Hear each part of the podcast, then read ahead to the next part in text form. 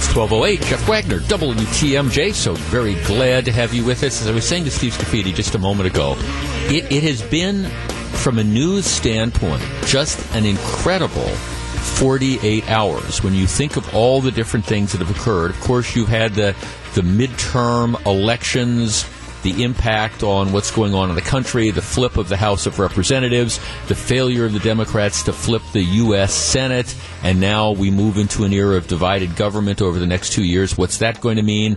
Yesterday, the announcement that President Trump had effectively fired Attorney General Jeff Sessions, asked for his resignation, and when you serve as a cabinet official, you serve at the pleasure of the president, and Jeff Sessions is out the question now becomes what happens moving forward, particularly what happens moving forward with regard to the Mueller investigation, and then the story that is breaking today, the horrible story out of California last evening, where you have the decorated Marine Corps veteran who engage just walks into this this college bar essentially and starts starts shooting. And of course the evidence indicating that there were symptoms and signs that he had an issue with mental illness. But apparently people that looked at him said that they didn't think he was dangerous. How could they get that so wrong? We're going to be talking about all of that plus some serious, some more serious stories as well. Not that it's be much more serious than a gunman walking in and uh, again one of the, these mass murder situations, and perhaps some lighter stuff as well. But just an amazing, an amazing time. By the way, as we do every first couple segments of the program, we're live streaming these segments on Facebook Live. So you can go to facebook.com slash 620WTMJ and watch as we do this. I also mentioned a couple times during the program that uh, a number of people I know listen via podcast. If you're doing that, welcome. You can go to WTMJ.com, click on the mobile app page. You can subscribe to the podcast, and then you do not miss a thing. All right, let us start. I want to start with the Jeff Sessions story. As I mentioned yesterday when this story was breaking, I back when I was in the U.S. Attorney's Office a number of years ago, I had the opportunity to meet Jeff Sessions a couple times when he was the U.S. Attorney out of Alabama for one of the two districts in, in Alabama. And I mean, that's how he started out. He went on to become uh, a senator from Alabama for a number of terms. He was also the state attorney general and ultimately, you know, was elevated to be the attorney general of the United States. Early on, and this is why this dynamic has been so interesting.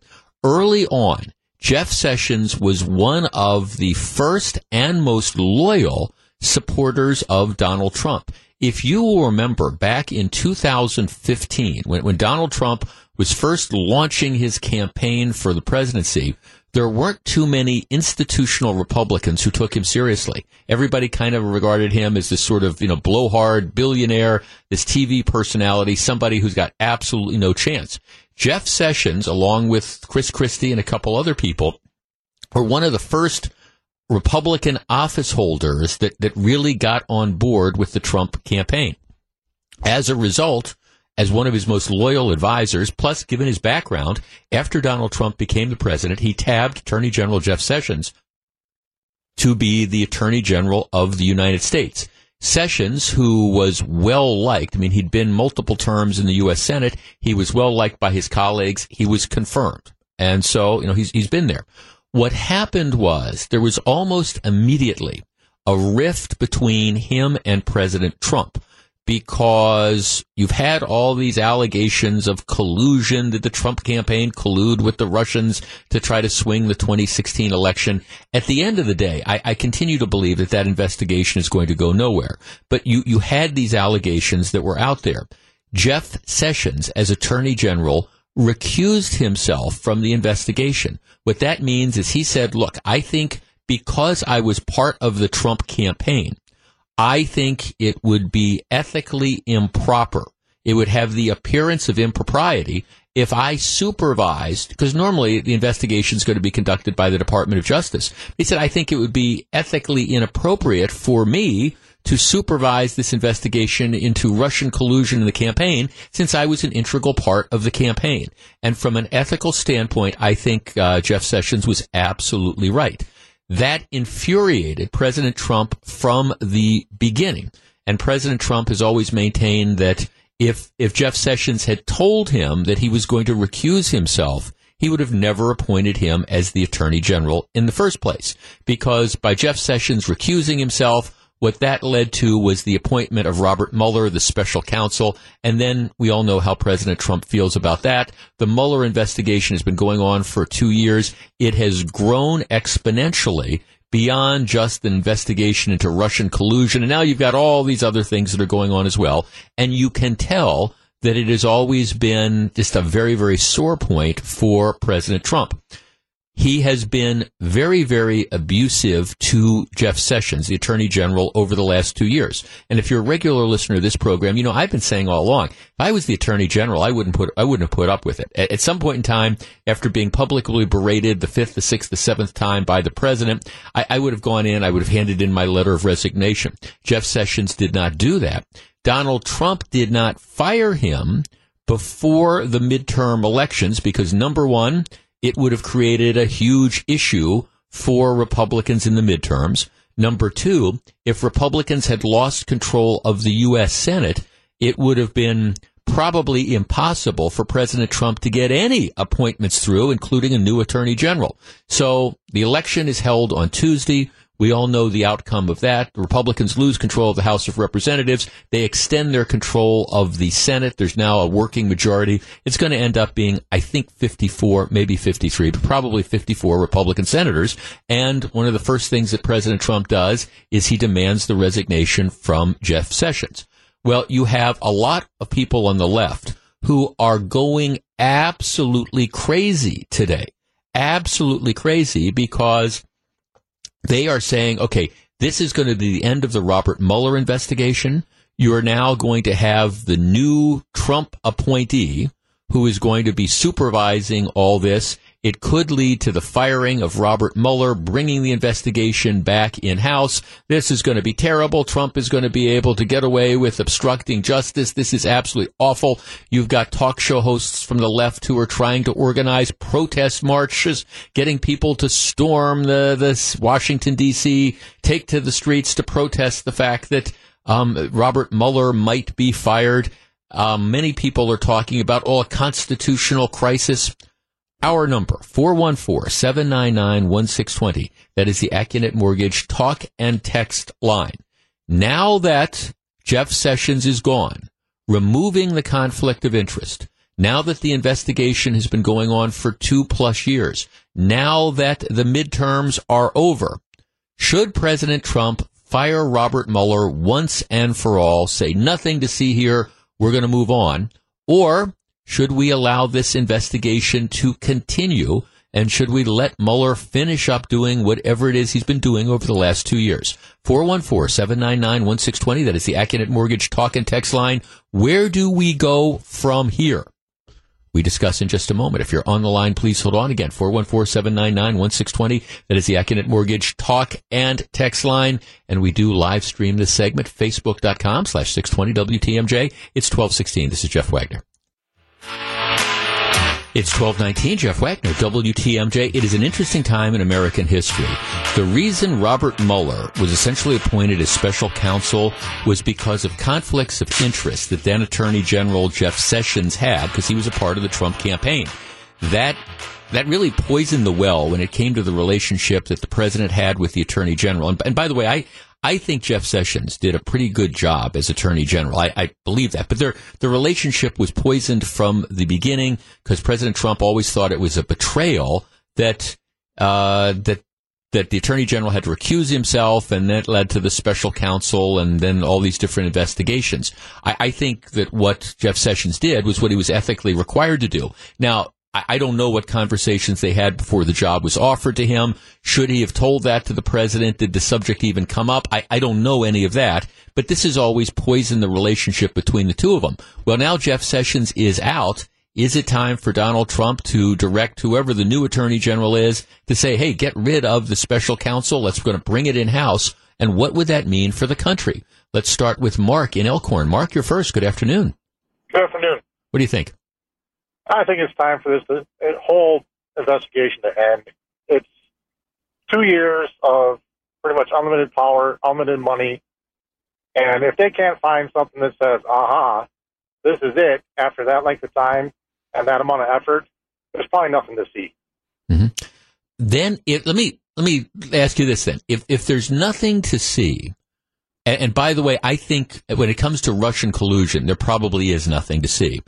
But if you fire the special counsel now, or have the attorney general or the designee fire the, the, the special counsel, doesn't that fuel the fire? And isn't everybody, or at least a lot of people, going to say, "Oh no, no, no, there there really was something here, and this is just the way to kind of short circuit that." If there's nothing to see, isn't better? Isn't it better to let them kind of finish the investigation and then go home? I would say yes, but when who who says it's over? When is it right. done? Right. So you're saying that this could drag on another year, could drag on another two years, yeah. Absolutely. Yeah. I, I just think they're you're never going to make everybody happy. There's always going to be the viewpoint of, oh, they cut it off because they knew something was coming, instead of having the viewpoint of, look, we spent all this time, all this money, all this effort, and we've gotten gotten nowhere. Well, I got to time to be done. Th- thanks to call, but when, when you, I got to tell you, Mark, that that's the truism for today's radio show. That that you're you're never going to make everybody happy. There, there's there's no question. Uh, there's no question about that. You know, it's interesting that we're having this conversation because um, on on the History Channel they just came out with a, a five part documentary on on Watergate. And I, I was a kid during Watergate, but I'm sort of, it's been interesting because I've been, I've been watching the, the different pieces and it brings back memories and stuff. But I mean, it is, there are perils. Don't get me wrong. This isn't the Watergate investigation. Donald Trump isn't Richard Nixon. Uh, but, but there are interesting parallels that are going on to this. Brian in Milwaukee. Brian, you're on WTMJ. Good afternoon. Yeah, I don't think he should be fired, but I think he should be required to, uh, you know, disclose what he has found so far and where he's at. And I think the problem previous is who knows what Rod Rosenstein was doing uh, as far as keeping an eye on this. I think, you know, there's no reason for this to keep going if he doesn't have anything. So whether that's talking to Congress or or even the public, disclose it. You know, where are you at? What you know, I mean, what he's done so far is chase people for everything except the collusion. So, Right. I mean, Right. You know- so kind of, you're saying, you're kind of, you're saying it's time to put up or shut up. Yeah, but I don't think you go out and fire the guy either because that's that's not going to look real good. I think you got to put a little pressure on him and say, hey, what do you got so far? You know, and, and do it in front of a, a committee, maybe congressional committee, Mhm. and then try and figure out how much longer is this going to be. If it's another three months, okay, or tell them, hey, look, you got this much time to wrap it up, and and we're going to. Right. Or, or, or show more, thanks, Carl. Or, or show more, or show more progress on this. 414-799-1620. Yeah. And, and the, this is, see, this is the problem. I, I think in many respects, President Trump is in a no-win situation here because if he does terminate the investigation, and by that, I mean, there, there's ways that you could do that. You know, he wouldn't directly, he wouldn't directly fire the special counsel, but he'd direct his uh, appointee, the acting attorney general, attorney general, to to fire him. I think if you do that, you are going to give credence to the notion that oh, there, there's got to be something going on here. I think you almost have to let it play out. But I do also, I think that you can't let it go on forever. And you do have to say, okay, well, well now we're going to have a tighter leash on this. And I, I it would be interesting to know where Robert Mueller is in his investigation. Here's what I think is going to be the interesting thing. And, and that is now that the midterm elections are over, is Robert Mueller going to try to subpoena the president? I mean, all along, we, we've been told that one of the last things to do in the investigation is he wants to interview President Trump. President Trump doesn't want to be interviewed, or his attorneys don't think it would be a good idea for him to be interviewed. So now you're in this situation. What happened? I, and here's what I think is going to happen. I, I think at the moment, it- it's going to be status quo. I, I don't think President Trump is going to intervene. I think they're going to allow the thing to proceed. Where that might change is if the special counsel decides that he wants to subpoena the president, either for a deposition or give a subpoena to the president to appear in front of a grand jury. I think something like that would perhaps preci- precipitate and cause the president to move to that next step. And I will tell you, if that happens, it's it's going to get if you think it's all this has been ugly before, it's going to get really ugly then. Sandy and Oshkosh. Sandy, you're on WTMJ. Good afternoon. Sandy. Hello. Hi, Sandy. Yeah, hey, uh, yeah. So my opinion on this is fire him now, uh, because if you fire him now, uh, in a couple of years we're going to have now presidential election. People will usually forget in a few months, and then it at least won't affect the presidential election uh, as we get closer to that. Because this is, like you said, it's going to get ugly if we start doing uh, cleanup for the president. Yeah. So uh, it's a witch hunt. There's nothing coming out of this. This is stupid that's been going on for two years, and still he's going and going and going, wasting our taxpayer dollars. We can't just mm-hmm. keep on letting that happen. Well, and, and now, fair, and thanks Now, in fairness, I mean, the, the Mueller investigation, there have been a number of people that have been indicted, including a number of Russian nationals. Now, none of them are ever going to stand trial because they're, they're in Russia. And, and, you know, they're, they're beyond the ability of the United States to grab them, and Russia's certainly not going to extradite them. But, I mean, the investigation has turned up efforts on the part of members of, of either the Russian government or Russians who probably have the blessing of their government who were, were playing around and trying to influence the 2016 election. So it's not like the Mueller investigation has accomplished nothing. Plus there's been a variety of convictions and things like that, not directly though related to the underlying reason why this was all started, which was is the president of the United States involved in collusions with collusion with the Russians. Here, here's my bottom line of all this, and I, I, I hope cooler heads prevail. Like I say, I think at the moment I would let it play out. See what Robert Mueller has to do next is he, there's some reports suggesting that he's winding down, that he's getting ready to prepare a report. If that happens, let that, that's fine. Let him come out with the report. Then everybody is satisfied. If the president goes out and directs somebody to fire him, you're, you are going to have people in the streets and it's going, and not, and look, sometimes you, you can't allow, you know, the squeaky wheels to define what you end up doing. But I think the president, he's, he's waited this long. I think he would be well advised to let Mueller proceed not not firing him, just let him go. If 90 days from now we're still in the same situation, well, maybe you revisit that conversation if it appears like nothing's happening. But for the moment, I'd say just just try to play it cool, see where all this goes, because if you don't, well, that's going to be all that everybody's talking about for the next month or two. It's 1238. This is Jeff Wagner, WTMJ. Hey, when we come back, I want to turn the focus to the state, something that the Speaker of the State Assembly suggested yesterday. And maybe you're going to be surprised, but I don't think it would be a good idea. Stick around. 1228. Jeff Wagner, WTMJ. 1235, Jeff Wagner, WTMJ. So what's the story?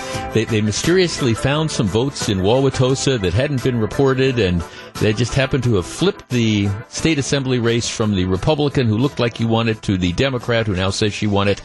Uh, I, and, and again, I, I have, just like what happened in Milwaukee on the night of the election. I guess I, I, have no reason to suggest that there's anything funny going on here, but it just, it doesn't look right.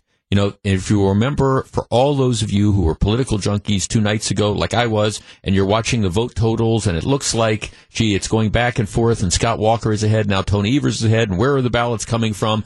Then mysteriously, 10:30, 11 o'clock at night, it's reported that the city of Milwaukee is sitting on 40 plus thousand ballots that haven't been counted and haven't been uploaded, despite the fact that they say that 100% of the precincts are in. And, and of course, then they upload them, and, and that's what makes the difference between uh, Evers winning or, or Walker winning. And this is now the second time the city of Milwaukee had done it. Now, again, I, I don't suggest that this was a situation where there was any sort of malfeasance or misfeasance. But you know what?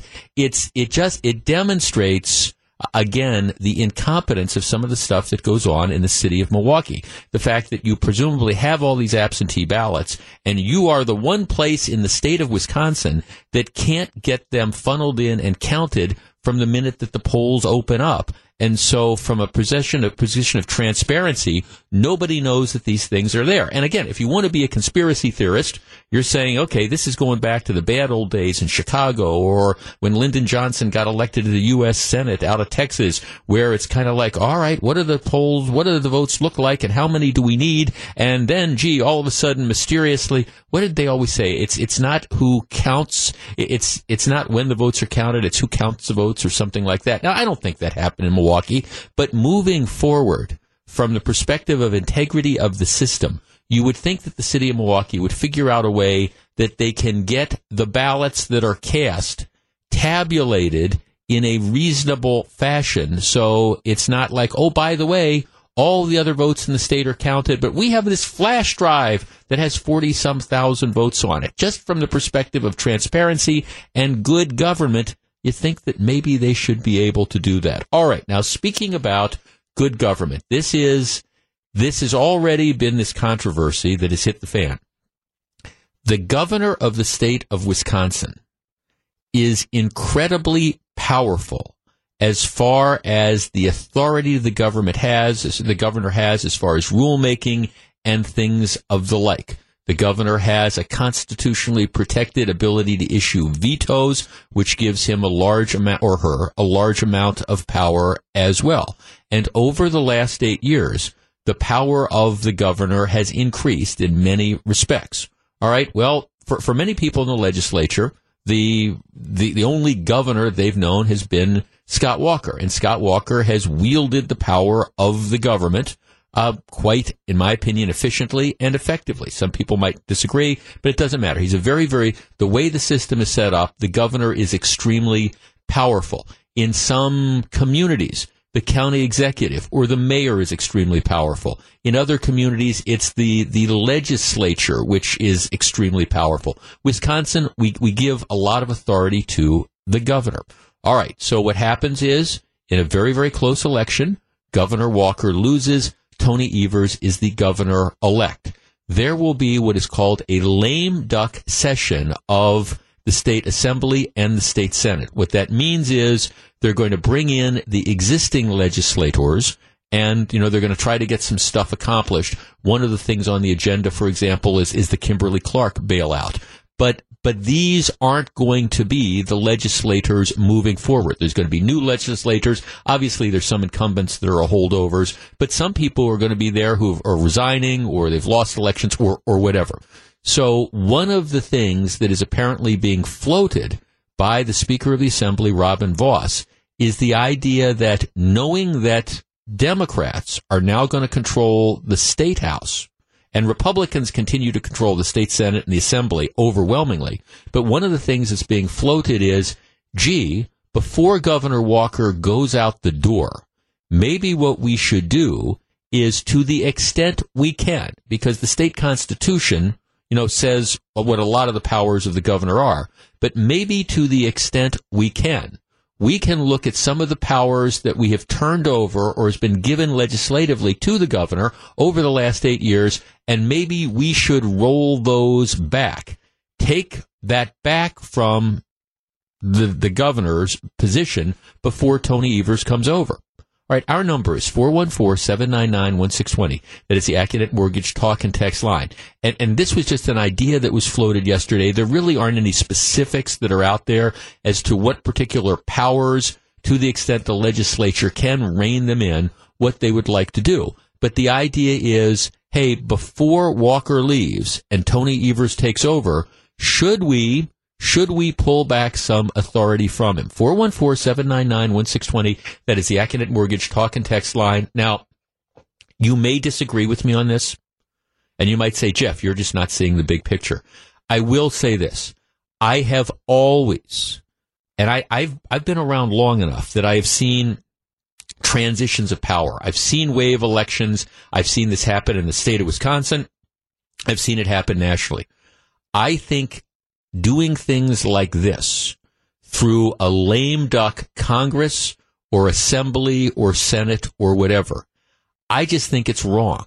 I, I, I do. And, and, I, and I don't, I don't care whether this was Democrats trying to take away power from an incoming Scott Walker or, or vice versa. I think elections have consequences. I think, you know, people, you know, people get it wrong a lot of times when they go out and vote, but, but they vote. And I think that the idea that here we're going to make massive changes um, simply because our party is now going to be out of power, or at least not control the you know the, the state house, or at least not control the governorship. I I just think that, that that's wrong. I think it is an insult to the voters. Now, in the next legislative session, if the legislature wants to try to, you know, rein in the power of a governor, that's a whole different story. But to do it through a lame duck series of actions, I think is wrong. 414-799-1620. Let us discuss. Marty in Hartford, you're first. Good afternoon. Well, I think it's it's kind of it's in the spirit of cooperation. You know, we're all supposed to not be so polarized, and we're supposed to get along. And for Vos to come out and say that, I think it's it's it's wrong. I mm-hmm. mean, um, that's that's really really rough and really frustrating to think that when his person's in power, he's going to do that. Um, that's yeah. un- unfortunate. Yeah, I mean, I think that's. I mean, I think you have to have a, a level playing field, and I mean, I understand. I I I, I don't believe the, these lame duck sessions, whether it's Congress or the state legislature. I, I think they need to be very careful about what they do because, again, you're it, it's perceived, I think, by the general public sometimes as if you're trying to pull a fast one.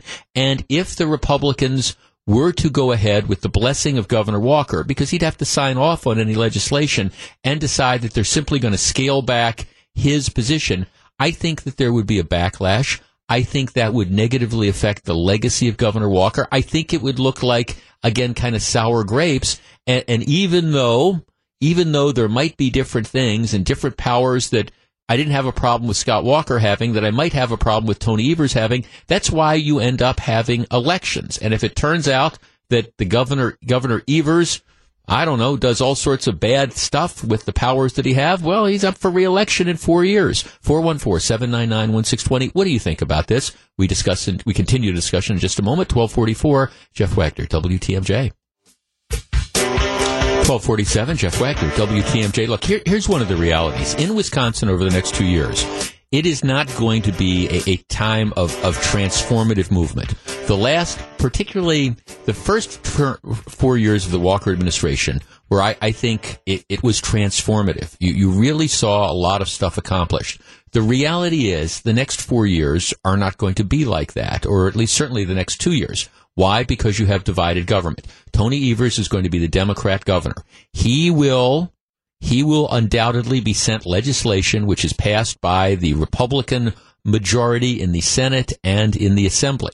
He can block it by not signing it. Similarly, when Evers wants to come out and, and if he wants to do major things, big time spending or whatever, He's not going to be able to get that through because, again, you've got overwhelming majorities in the Assembly and Senate. I, I do think we're looking after years of transformative action.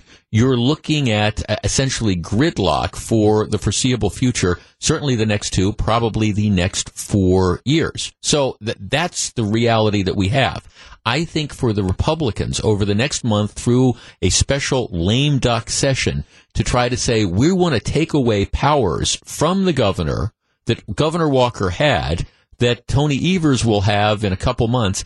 I, I don't think that would play well with the electorate, and I just think it would be wrong. As I always say, elections have consequences. 414-799-1620. Barb in Hartland. Barb, you're on WTMJ. Good afternoon.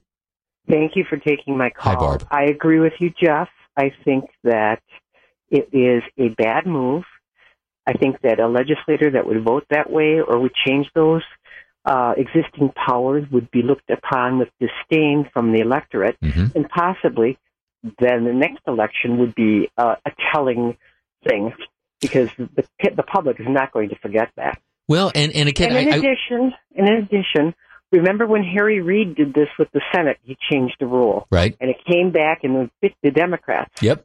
So, um, you know, all all's fair in love and war, and I think it has to be equal. Well, I mean, I agree, and, th- and thanks for the call. And, and, just for for people who disagree with me, and I'm getting a number of texts saying, "Oh, Jeff, you don't understand. Democrats play dirty, so Republicans have to respond to this." No, here, here here's the bottom line. I, I try to be intellectually consistent on this, and and if, for example, this were the 2010 elections, and Governor Walker was coming in, and you had Democrats that were on there, and Governor Walker was going to be sworn in in January of 2011, and you had Democrats that controlled the Assembly and the Senate, and they were trying to do the same thing. I got to tell you, I would be screaming bloody murder about this. Oh, this is wrong, etc. Well, I, I don't, I don't think the dynamic changes just because it's a Democrat governor who's coming in. And for people who might be tending to panic, saying, "Okay, we, we've got to review this," again, one of the things you have to keep in mind about this whole dynamic is we're looking at gridlock here. That that's and, and some people might think it's good. Some people might think it's bad, but that is just the, the reality here. There are checks for people who are conservatives who are concerned about what Tony Evers is going to do. Well, there, there are there's all sorts of significant checks on him, and that is an overwhelming majority of Republicans in the state assembly and an overwhelming majority of Republicans in the state senate. That's where you have the checks and balances. Dave in Waukesha. Dave, you're on WTMJ. Good afternoon. Hey Jeff, how you doing? Real well, thank you. Would this be a good idea for Republicans to do? No, it'd be horrible. In fact, just the fact that even just the fact that he floated it out there right now is already causing yeah, you know, a disruption. And well, right, because it's already started. Now, Tony Evers is he's talking about this. You know, Peter Barca's talking about this, and this is it's it's just a it looks like sour grapes. I'm afraid. Well, it's kind of like you're starting. You're already starting out with you know with your your leg in a hole. I mean, Yeah. it's just really what it you know comes down to. And then, like your previous caller said, and I was going to mention that too, is you know. You know, look what happened with uh, Harry Reid. I mean, that came back to bite him in the butt big time. Right. You know, so I mean, I, I just don't understand. Well, first of all, I don't understand what powers they think they'd, they'd be removing anyway. I'm not really sure how in depth. Well, well, right, and, and see, and that's why, with all due respect to Robin Vos, who I like, who I've known for years and years, if you were going to float an idea like this, you would have thought that you would have floated something specific. I mean, if there was something specific that they wanted to take away from the governor's office some power, okay, maybe float, but say specifically what that is so you can at least argue it on the merits. Now, just simply saying, hey, we think maybe the governor now has too much power and we want to take some of that power away, that, it's almost indefensible, I think. Yeah, I mean, if it would have been like a line item veto or something like that, I mean, you know, whatever. But I actually, it should it should have been discussed amongst themselves anyway, Right. because I'm sure somebody would have talked them off the ledge. Yeah, I, right. I, I agree. And thanks to for. And as far as the veto goes, that that that's that's in the state constitution. I mean, the Wisconsin governor used to have even a, a broader power when it came to, to vetoes. You know, in, in order to like shape legislation and things like that. That that power was scaled back somewhat a number of years ago. But the the, the veto power is in the Constitution, so the legislature can't change this anyways. In any event, and I, and I understand some of you disagree with me and you think all is fair and love war and politics. I, I think this is a bad start. Elections have consequences. And to say at this point in time, gee, while we are still in power and while we still have the governorship and while we still, and we're always going to have, at least at this point in time, control of the assembly and the legislature and the Senate, let, let's try to make changes. I, I, think it's a bad idea. And you know what? I don't think Governor Walker would go along with it. I, I could be wrong on that, but I don't think he would go along with it. I think that would affect his legacy as well. All right, 1254, Jeff Wagner, WTMJ. It's 109, Jeff Wagner, WTMJ. I have always believed that the office of the presidency deserves a certain amount of uh, respect because whether he's the president is of your political party or not, he is the president of the United States. And someday there'll be a woman, and we'll say he or she is, but so far historically it's always been a guy. Um, I remember having the opportunity, and I've had the opportunity to meet a, a number of the presidents since uh, since President Reagan, and, I, I've always I've always taken them up on that opportunity because even though Bill Clinton, um, I did not vote for Bill Clinton. It was you're you get a chance to meet the president of the United States. How cool is is that? So I think that there's a degree of of decorum that the president is entitled to. And I understand some people are listening to me now and they're rolling their eyes, say, "Oh, this is Donald Trump. Don't you understand? He's entitled to no respect at all." Well, I, I don't, I, I don't buy that. There has also always been a degree of contention between the, the news media and particularly reporters that cover the White House and, and the White House. It's, I think, worse now than it has ever been. And I, I, the word I have used, and I, I use it knowing the full implications of this, is I think that there's a number of reporters who cover the White House who absolutely loathe Donald Trump. Uh, one of the best indications of this, and I've told this story before, that Showtime came out with this, this feature on the New York Times and the New York Times reporters who cover the White House during the first um, year of the, the Trump presidency. And it's an interesting thing to watch. Uh, but you can just tell the reporters hate Donald Trump. I mean, they hate him. They, they, they think he's shouldn't have won the election. They think he's a liar, etc., etc. They just loathe him. That that's the word, and, and you can just tell. And and of course, their coverage, I believe, reflects that. Which isn't to say that, as I've said before, President Trump brings a lot of the stuff on himself with his over the top tweets and picking fights and punching down with people and all that. But I, I think it's also fair to say that the, the news media and I'm talking about this in general terms, but you know, many of these reporters are extremely thin-skinned and they're not used to be called being called out. And when President Trump says it's fake news or you're a liar, you're the enemy of the people, they they get their they get their backs up, and, and maybe that's a natural reaction, but that's where we are nowadays. Jim Acosta, who is CNN's White House reporter, how can I say this? He's a jerk. He, he he's he's a jerk, and and he he clearly does not care for the president. And by the way, being a jerk doesn't mean that you're not a good reporter. I mean, maybe maybe being a jerk helps you become a, a, great reporter because it, it causes you to you know press issues and not take no for an answer and things like that. But but at least in his professional dealings with the White House, he, he's he's a jerk. He is extremely confrontational. He shows no deference, and he's a, thorn in in their sides. His reporting, I think, is extremely biased. That's my impression. But that that that's fine. It's what CNN wants. It's how he goes about his job. So you are probably familiar with this. Yesterday, President Trump has this hour plus long rambling sort of news conference talking about the midterms. And as President Trump does, he goes off on all these tangents. He blames some Republican congressional candidates who lost on the fact that they didn't embrace him. You know, he talks about, you know, what's going to happen in the future. You know, it, it was a very, it was just this sort of, sort of stream of consciousness conversation.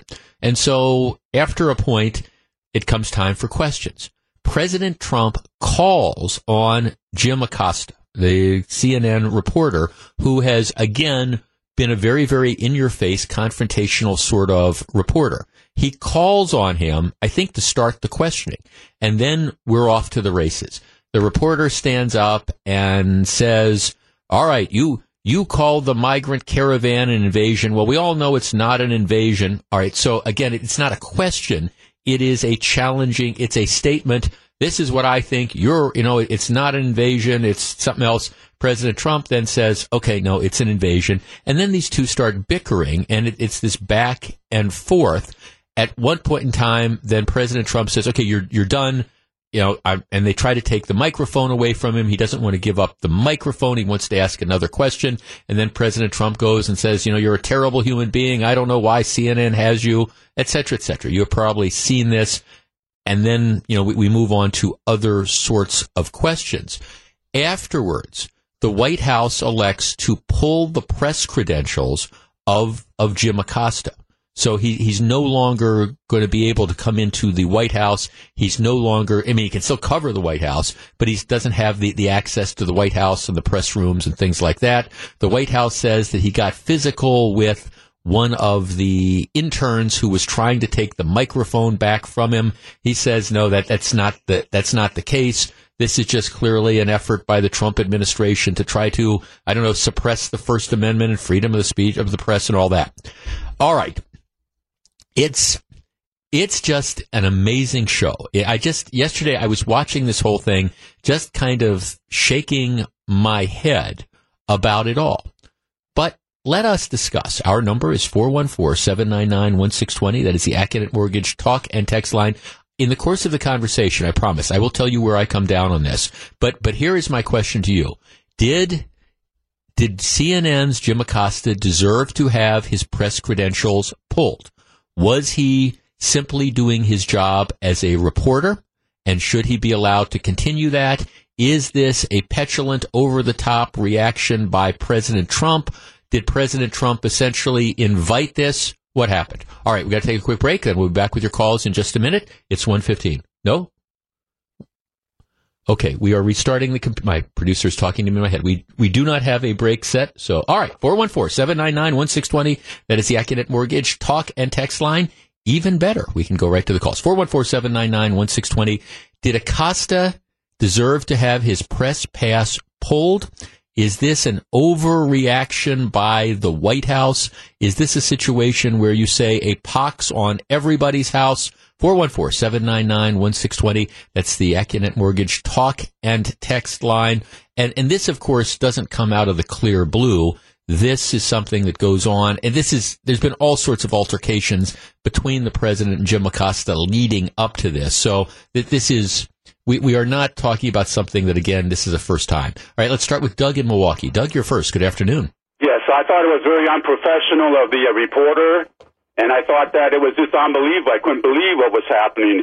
If an employee would talk to their employer like that, most of us would be fired. Mm-hmm by but, our employer. Well, well of course, yeah, but but of course, the, the reporter would say, "Wait a second, this isn't an employer-employee. Donald Trump is not my boss. I'm here to cover the White House, and I cover the White House by asking tough questions." Yes, well, the president of the United States is even more important than the employer. You should not even. I just could not believe somebody would talk to the president of the United States like that, and I could not believe that they would not take the microphone from him. Mm-hmm. Does the okay? Thank, thanks for the call. I appreciate it. Four one four seven nine nine one six twenty. That's the Accunet Mortgage talk and text line. Let me get the general sense, your general sense of, of this. Mike on the Northwest Side. Mike, good afternoon. Hi, hey, good afternoon, Jeff. Hi, Mike. Yes, I do believe Jim Acosta went over the line. Trump asked, uh, called on him first, and uh, Acosta asked him a question. He answered it, and then he wanted to press on, ask more questions, and Trump said no. Mm-hmm. He wanted to move on to more reporters. Wouldn't give up the mic. I just think that Jim Acosta is kind of a jerk and uh, mm-hmm. deserves to get the mic taken away and taking his papers away. Why? Why do you think the president called on him first? I mean, because uh, why, why, why did he why did he call on him? Because he could have he could have frozen him out. He could have just ignored him for the whole press conference, and then we wouldn't have had any of this. Uh, well, I think he just wanted to get rid of him. It's been a thorn in his side, and he wanted to put him on the spot, and uh, and Acosta obliges him. Okay, so you you think that the president knew something like this was going to happen, and he was kind of baiting Acosta? I think he kind of felt it, and he uh, baited him and uh, caught him and said, "See ya." Okay, thanks for call. 414-799-1620. Kathy in New Berlin. Kathy, you're on WTMJ. Good afternoon. Hi. Hi, Kathy. Um, no one's heard from the intern herself. What does she feel happened? Mm-hmm.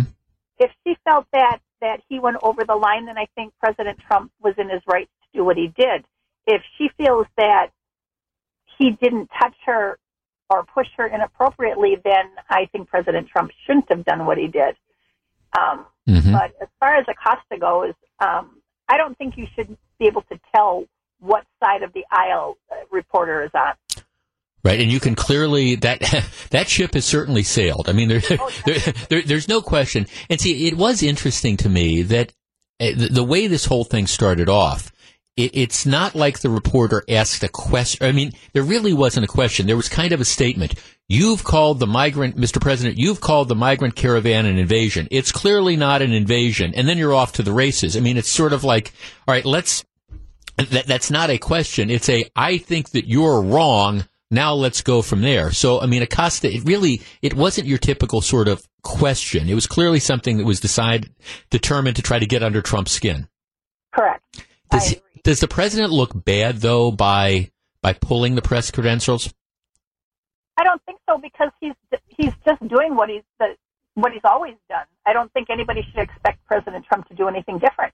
Okay. All right. 414-799-1620. Again, I'm going to tell you where I come down on this in just a couple minutes, but I want to, I, I want to get your reaction to this because trust me, this this is this is another huge story that's out there. You've got a number of reporters who are saying, "Well, we we should boycott." We should boycott covering the White House because until you know you give Acosta his, his thing back, this is an attack on freedom of the press. There's a number of people that are, are saying that. Is that the case? And how did you perceive this? Michelle in Delafield. Michelle, you're on WTMJ. Good afternoon. Hi, how Hi, are Michelle. you? I'm well, thank you. What do you think? I I'm embarrassed. I think I think it was just just so disrespectful. I think other um, countries, if if this happened in another country, they nobody would talk to their leader that way. I don't even know if they'd be able to go home that evening. uh, it's it's terrible, and I think I think from um, the day one they have baited Donald. I, I'm I'm shocked that he's still alive. Um, he does his best, and I think he should have stopped. Just Mhm. stop. So you think that the tone and the tenure, the, the, it was just so disrespectful that that that the reporter crossed the line. I do. I don't think he should lose his job, but I do. It was so obvious. I mean, every everybody just seems to poke to get the worst out of Donald. And like he said, I want to be soft. I want to be nice. I, you know, I- and I think he needs it. I, Oh, really? I Oh, no. think- Now, see, Michelle, I think. See, I, it's like, I think he likes the conflict. I think he loves the give and take.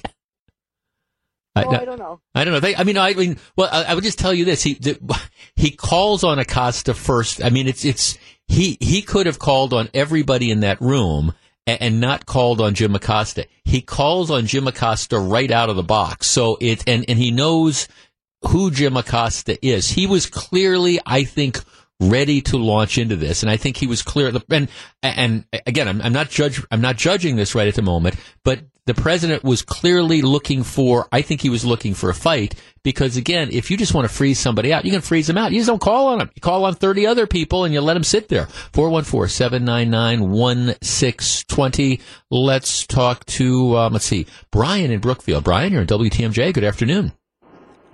Good afternoon. What do you think? I think he was looking for a fight, and they both crossed the line. Mm-hmm. Um, I, you know, Trump, Trump, he could have picked anyone, but he owns the ball, and when he got mad, he took his ball and he went home. Mm-hmm. It's just, it's, you know, could have Acosta, could Acosta have handled it better? Absolutely. Right. Right. Could Trump have handled it better? Absolutely. So it's, I, I think they're both at fault equally. I don't think Acosta should have his credentials revoked. Right. He's a reporter. Let him report. Well, right, and if you want to, and if you want to freeze him out, you freeze him out. I mean that that's that's not uncommon. There's all sorts of politicians who feel that this particular newspaper or this TV station or this reporter is hostile to me, so they just don't deal with them. You know, they they just don't end up dealing with them. So you know that's one of the situations as well. Okay, thanks for the call again. I'm going to tell you where I come down on this in just a couple minutes, but I, I am curious as to your reaction to this. 414-799-1620. We we can take a break now. All right. All right, a little bit behind. Let's take a quick break. They tell me the technology has worked out. 123, Jeff Wagner, WTMJ. If you're on the line, please hold on.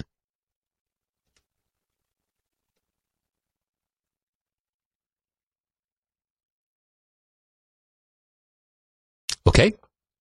Okay. All right. Well, see, that's th- this. This is a plus. Don't tell the new bosses that we can't play the commercials right now. Don't don't tell them. That just means we can just go on and take more phone calls and do more of the show. All right. 414-799-1620. Commercial free right at the moment. Let's talk to Clark in Milwaukee. Clark, you're on WTMJ. Good afternoon. Yeah, Jeff, thanks for taking Yes, my sir. call. So, Jeff, you know, I'm from the old country. I was raised with with respect. So I, I don't think it was appropriate. Freedom of speech, not, you know, the, I understand where the press comes from, but just because they have freedom of speech doesn't mean that they can be as disrespectful. He did actually brush against her arm. I watched it three times on YouTube last night just because of Yeah. the controversy. I, I think it was. I, I think it was kind of incidental contact, though, don't you? I mean, she. w- But should have never happened. It should Right. have never. He should have been courteous enough just to hand the Right. phone, the microphone back. You know what? There's always another chance for him to ask the president in another setting uh, as to uh, the invasion and this. this. Right. It just was. Do you think the president baited him? I'm speechless. That you know, like, like I say, the president and him has had their had their uh, uh, incidents prior to what happened uh, yesterday.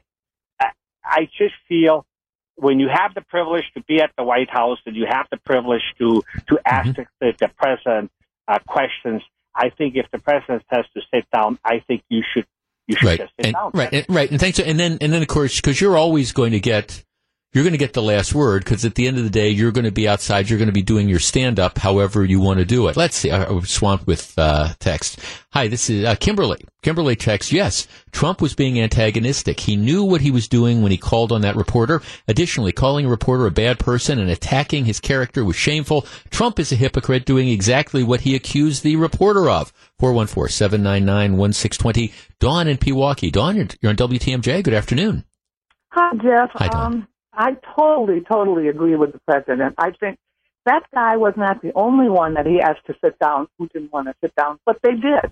This guy was way out of line, and I think President Trump, if he baited him, he baited him. The guy should be smart enough to know when he said mm-hmm. sit down, you should sit down. Right. So I think he was totally within his rights, and he should not be allowed back in the White House. I Now, the reporter would say, Look, I, I'm just trying to do my job. I've got these questions to ask. Why are you didn't ask the attacking me individually? Okay. He didn't ask the question. He baited him. I mean, he baited Donald Trump. Yeah. Right, right, right. If you had a re- regular question, it could have been answered, but he didn't. And there were a couple other reporters like that. But on the whole, they were respectful. Hmm. Well, it, th- thanks. I mean, and again, it, you know, it's it's sort of interesting that this happened yesterday because I was saying, as I was saying a couple minutes ago, I'm I'm I'm watching this History Channel documentary on on Watergate. And it, it's interesting. I mean, President Nixon at the height of Watergate would come out and have these different press conferences and stuff. And it's interesting to watch the way the press was interacting with him. In many respects, it, it's very, very similar. 414 799 1620. Let's talk to Debbie in Oak Creek. Debbie, you're on WTMJ. Hi, I Hi, Debbie. just was uh, calling because I just wanted to uh, dispute what the woman said on how it was the intern, you know, like the way she felt compared to, and then she would go with her. Right. I think President Trump might have baited him, but seeing how he's been treated, uh, treating Sarah Sanders and not being able to really say anything, being the press secretary, maybe he just wanted to get this done and over with. You know, he is re- disrespectful. There's been a lot of media screaming at these press conferences. There's no, uh, they show no respect for that office. Right, right. So, I mean, you just think that this was uh, President Trump perhaps went into this thinking, "Hey, I'm gonna, I'm gonna put this, I'm gonna fix this guy's wagon." Not, not necessarily we're gonna pull his credentials at the beginning, but here I'm gonna, I'm gonna call on him, and then I'm gonna shut him down if he gets out of line. Right. It started uh, very civil. I mean, it kept going on, and then when we saw something different on that, on that, uh, you know, when he pulled away the microphone, Right. maybe even more than the press, maybe even more than the the girl felt herself. Mm-hmm. But it was, it was, you know, it was intentional. He kept asking questions, so you have to shut him down at some point. There has to be some type of civility brought back into, you know, him standing there and being available to be transparent. Should he have not called on him in the first place then? Right. Well, I- that's, no, that, that's a question. You know, should he have just not called on him in the first place and avoided this whole thing? Nope, I think he should have called on him because, you know, tomorrow it's going to be Sarah up there again. She's only allowed to go so far with this. I think call on him, see where he's taking this, and then if you need to, shut him down and maybe just take it away for a few days just to show him, you know, you're there. It's it's not your right to be there. Right. You know, you Correct. actually get to be there where other reporters would love to have those credentials. Good enough. Okay, thanks for the call. I appreciate it. 414-799-1620. Zach in Milwaukee. Zach, you're on WTMJ. Good afternoon. Hey Jeff, thanks for having me. Yes, sir. Hey, so um, as far as as far as the first question, uh, do you do you think he picked on Acosta first? I, I think it was more of a tear off the band aid uh, and, and question. Let him have the question, get it out of the way, and do it. Um, cause, because you know if he didn't pick on him or he avoided him altogether, they would say, "Oh, look at the president; he's avoiding questions from you know the left or whatever or the Right. media." So he, they, to avoid that, he, he let him speak his mind. Acosta kind of acts like a white knight. He's on this crusade, like this anti-Trump crusade. Right. He's been doing this from the beginning, um, and and you know that's kind of how he acts. And he, in, in, in my opinion, I think Acosta is kind of the antagonizer in this whole thing. Oh, there's no question. I mean, there's no question. He is a provocateur and was, and that, that's how he operates. But of course, he's not the only provocateur that you've had in the news media over the years. Yeah. Right. My my final my final point is is as far as the uh, intern goes. Um, I, I guess it, the, the the contact wasn't on in itself um, like egregious. Right. However, you know, had I been had I been married to that intern or something like that, or it had been your daughter, I, I think I think it would have bothered me because it was it was slightly aggressive, slightly dismissive. You know, like you know, Yeah. you know, like she's not really uh, there or not really to be not a person to be reckoned with or to like listen to. Right. Know, it was a little, in my my opinion, disrespectful and would have bothered me had it had it been my daughter or my wife. It definitely would have bothered me. Fair enough. So, Okay. You know, Acosta's got answers to that. Good enough. Thanks for call. All right. All right. Here is my take on the whole dust up between President Trump and, and Jim Acosta. I, I, I think, and I, I go back to how I started this, this conversation. I think that you can have no respect at all for the man or the woman that holds a particular position, but that you have to have respect for the office. I, I, I believe that firmly. You, you have to have respect for, for the office. I also think that the press and the people that are hired by the press have an important job to do. You are the check on, you know, on the government. So I, I, and I understand that is always going to bring tension. There's always going to be the reporters that, that have that, that tension with the, the, the, the, whoever they're covering, whether it's a governor or the president or a senator or a public figure, whatever. There's always going to be that tension that, that goes on. But still, that doesn't mean that you get past and don't have to, at least in your personal dealings, show some of that respect. I think Jim Acosta w- was wrong in in the way he approached the president yesterday. And again, it's it's this sort of advocacy journalism. It's not you, where you're not really asking questions. You're you're making statements. You're you're trying to debate. In this case, the president of the United States. You're not asking him a question. You're saying, well, you know, you obviously you were you know you were wrong when you talked about this caravan as being an invasion. It's clearly not an invasion. Well, once you start off by saying that, you're you're kind of off off to the races. And I think I, I think Costa was disrespectful, and I, I think if I were the people at CNN, his bosses, I. I, I would be, and I understand they're, they're trying to get ratings and they're, they're appealing to the people who just don't like President Trump. And so they want that sort of confrontation here. We're not going to take anything from this president, so to show it. But if I were the people at CNN, I think I would be kind of talking about, you know, again, showing some respect for that office. Now, having said that, I, I don't think there's any question at all that President Trump baited him. He called on him first. And, and clearly, I think President Trump was was looking for this fight. He kind of knew what was going to happen. He was probably ticked off that you had this whole situation where, again, Acosta had done these different types of things, and I, I think he w- was ready for this. And one of the, the things that the, the president does that bothers me is th- this whole notion of punching down, you know, where, I mean, who cares about Jim Acosta? You're the leader of, of the free world, and I- I think when the president stands there and talks about how you know you're a horrible person and you know CNN is a failing news network or whatever, I, I think when the president of the United States gets personal like that in this like one-on-one public confrontation with a reporter, I, I think you're you're punching down and you're you're diminishing the office of, of the presidency. Now I understand there's a lot of Trump fans that say, yeah, he, he got he gave what he deserved. I, I think the president I think he would have been better off if he were to take the high road. So where does that bring us?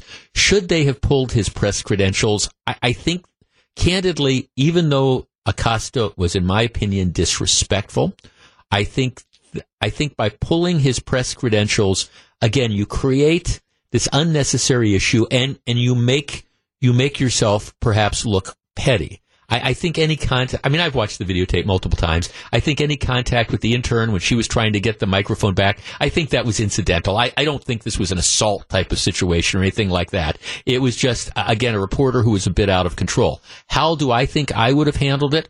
Well, I, I, I mean, I wouldn't have pulled his press credentials. I would have just frozen him out. All right, fine. You know, if CNN wants to send you over to cover the White House, that's fine, but we're not going to answer your questions. And you can sit there. And now if you disrupt, if you disrupt something, um, you know, we're going to toss you out, but we're, we're just not going to call on you. That's, I, I think, how I would have handled th- this whole thing.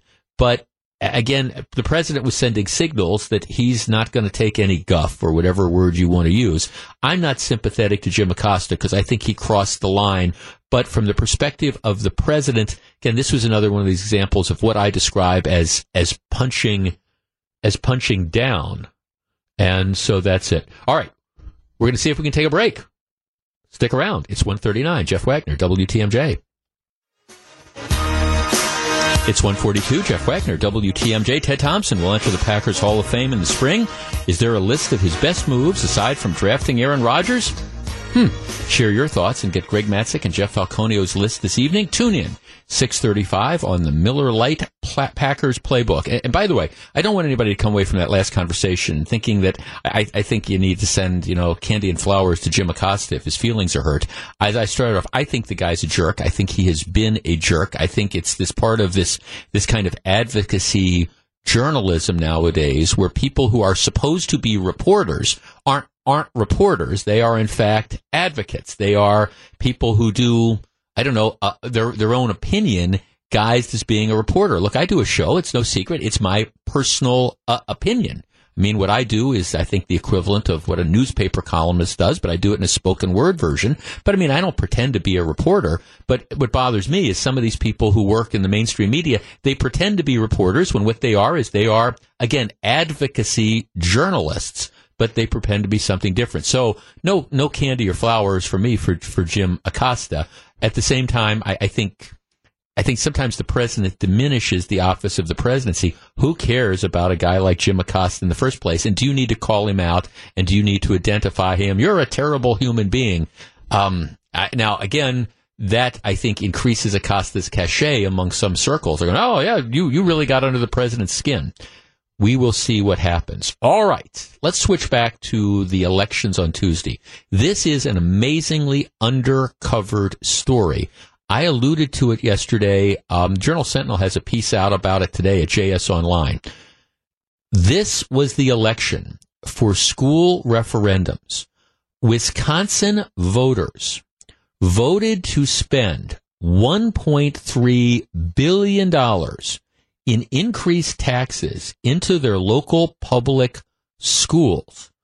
In general, this raised property taxes and, made 2018 a record year for school district referendums. Get this.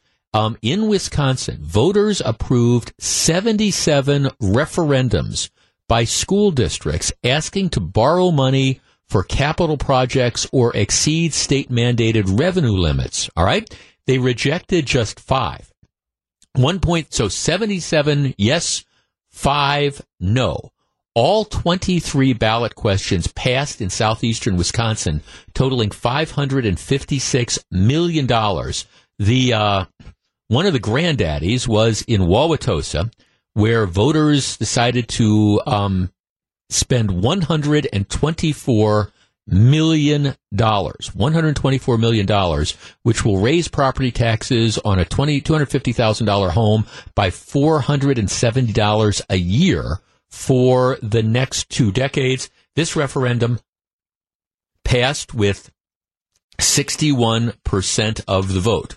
Waukesha, Waukesha voters approved a $60 million referendum for three middle schools. Oak Creek Franklin voters approved a $60.9 million school referendum. Uh, let's see, Pewaukee School, that referendum was approved. 39.7 million. Seems to me that every, pretty much every school district that asked for tens of millions of dollars got it. All right. I have a why question. And I understand sometimes this program works the best when I present things kind of as a, as a yes or no and then people can react. But, but I, I have a why. This, this is kind of the culmination of a trend that we've been seeing over the last couple of years where voters who in the past have been concerned about fixed incomes and property taxes and things like that have pretty much now said yes almost any time a school district asks for money to the tune of millions and millions of dollars. So my question is a simple one. Why are all these referendums passing?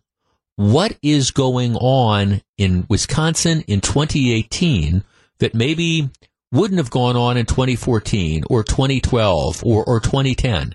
But now it seems anytime a school district asks for tens of millions of dollars for the schools, the voters end up saying yes. Why is that happening? I have a theory, but I'm curious as to yours. 414-799-1620. That's the Accunet Mortgage talk and text line. Why did all these referendums pass? And if you voted for a referendum in, in your area, why did you decide to spend that money? 414-799-1620. We discuss in just a moment. It's 147. Jeff Wagner, WTMJ. It's 152. Jeff Wagner, WTMJ. The holidays are right around the corner. We are back with our annual holiday radio show. WTMJ presents The Night Before Christmas, starring Gene Mueller my pal Jane Matenaer, yours truly, and a sleigh full of Wisconsin celebrities from Turner Hall in downtown Milwaukee on Monday, November 26th at 6:30. The live radio play will be recorded in front of a studio audience. That means you, and you can be part of it. This is in big black bold letters. Buy tickets now. A limited number of tickets remain available. Go to WTMJ.com or text the word Christmas to 414-799-1620 if and I, that that is true. There's only a handful of tickets left. That's uh, so. If you're thinking you want to go, and we would love to see you, it's a lot of fun.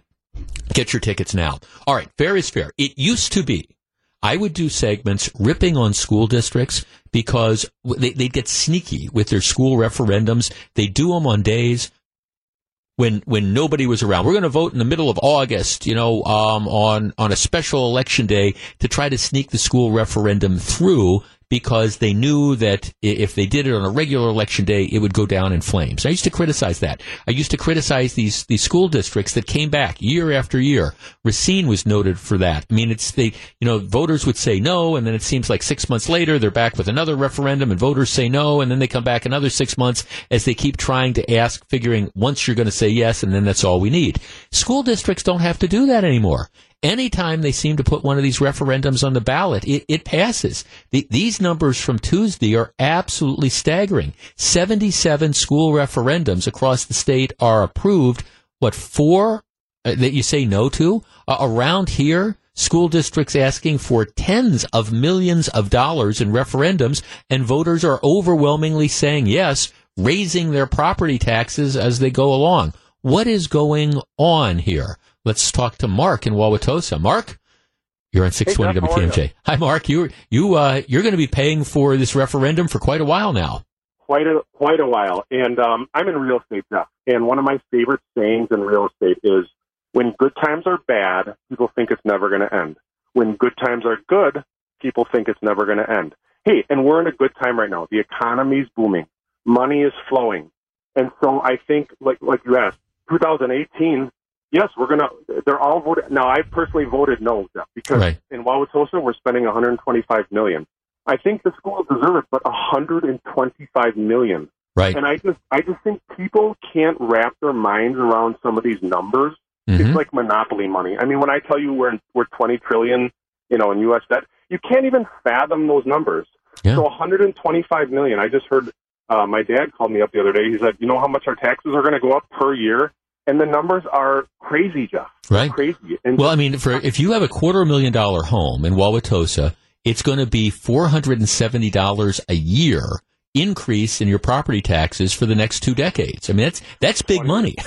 Yeah, that's big money, and just and again, people vote yes when good times are good. If this was ten years ago, it would have been no across the board. So I just think people need to, you know, think about what's going to happen. This market, this economy could turn very quickly. And I just think it's now we're locked in, so it's too bad. Yeah, thanks to call. Well, I mean, and, and and it's not just Wauwatosa. I mean, it's all across the area. Sandy sends me a text, Jeff. It's because our economy is great right now, and people are working. And then it goes and say losing Scott Walker after agreeing to all these local referendums is going to prove to be just awful. Here's hoping our economy can withstand the upcoming change in leadership and in politics. No, you're uh, it. And look, and I understand part of this might be, hey, it's for the kids. We need to spend the money the of course the issue becomes you know does this spending translate into better education? Oh you've got a nicer gym or you've got this and this is nicer. Does that necessarily translate into the kids being educated better? 414-799-1620 pete in waukesha. Pete you're on wtmj yes. Hi pete. Like i was talking to your uh, screener there. Right.